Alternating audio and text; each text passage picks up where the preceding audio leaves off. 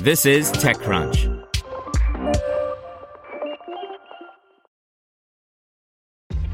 This episode is brought to you by ShipStation.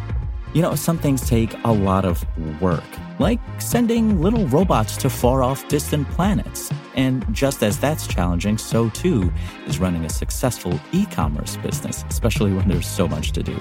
So I want to introduce you all to ShipStation. Now, I love using ShipStation because of its easy-to-use dashboard, which makes managing orders and printing labels a breeze and super smooth. Oh, and the customer service is just out of this world. It's exactly what you need to help grow your business. Sign up for your free sixty-day trial at shipstation dot com slash tech news. That's shipstation dot com slash tech news. You're listening to TechCrunch Startups. Today's story is brought to you by Comerica Bank. What keeps you up at night? Investor connections, R and D, access to capital? The business financial advisors at Comerica Bank understand how to help venture capitalists and tech companies navigate their complex needs. To learn more, visit comerica dot com slash tech. Member F D I C, Equal Opportunity Lender. Battlefield vet StrongSalt, formerly OverNest, announces three million dollars seed round. By Ron Miller. StrongSalt, then known as OverNest, appeared at the TechCrunch Disrupt New York City Battlefield in twenty sixteen and announced a product for searching encrypted code, which remains unusual to this day. Today, the company announced a three million dollars seed round led by Valley Capital Partners. StrongSalt founder and C E O Ed Yu says encryption remains a difficult proposition and that when you look at the majority of breaches, encryption wasn't used. He said that his company wants to simplify adding encryption to applications and came up with a new service to let developers add encryption in the form of an A P I. We decided to come up with what we call an A P I platform. It's like infrastructure that allows you to integrate our solution into any existing or any new applications, he said.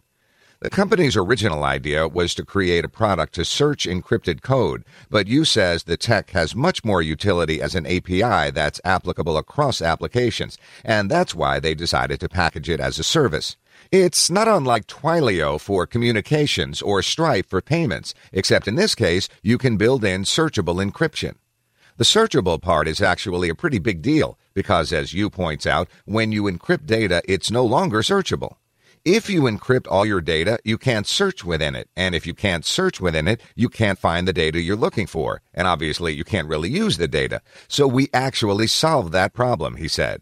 Developers can add searchable encryption as part of their applications. For customers already using a commercial product, the company's A P I actually integrates with popular services, enabling customers to encrypt the data stored there while keeping it searchable. We will offer a storage A P I on top of Box, A W S S three, Google Cloud, Azure, depending on what the customer has or wants. If the customer already has A W S S three storage, for example, then when they use our A P I and after encrypting the data, it'll be stored in their A W S repository, Yu explained.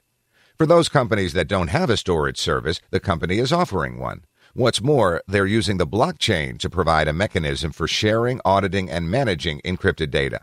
We're also using the blockchain for sharing data by recording the authorization by the sender, so the receiver can retrieve the information needed to reconstruct the keys in order to retrieve the data.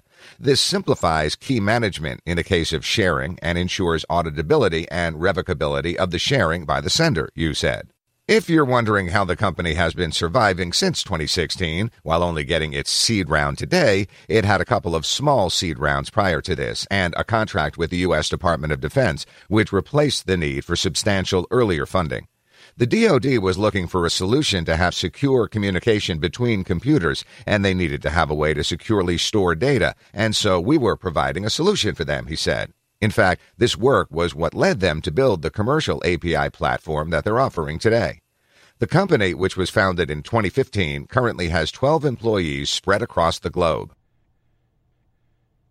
Want to learn how you can make smarter decisions with your money? Well, I've got the podcast for you. I'm Sean Piles, and I host NerdWallet's Smart Money Podcast. Our show features our team of nerds, personal finance experts in credit cards, banking, investing, and more.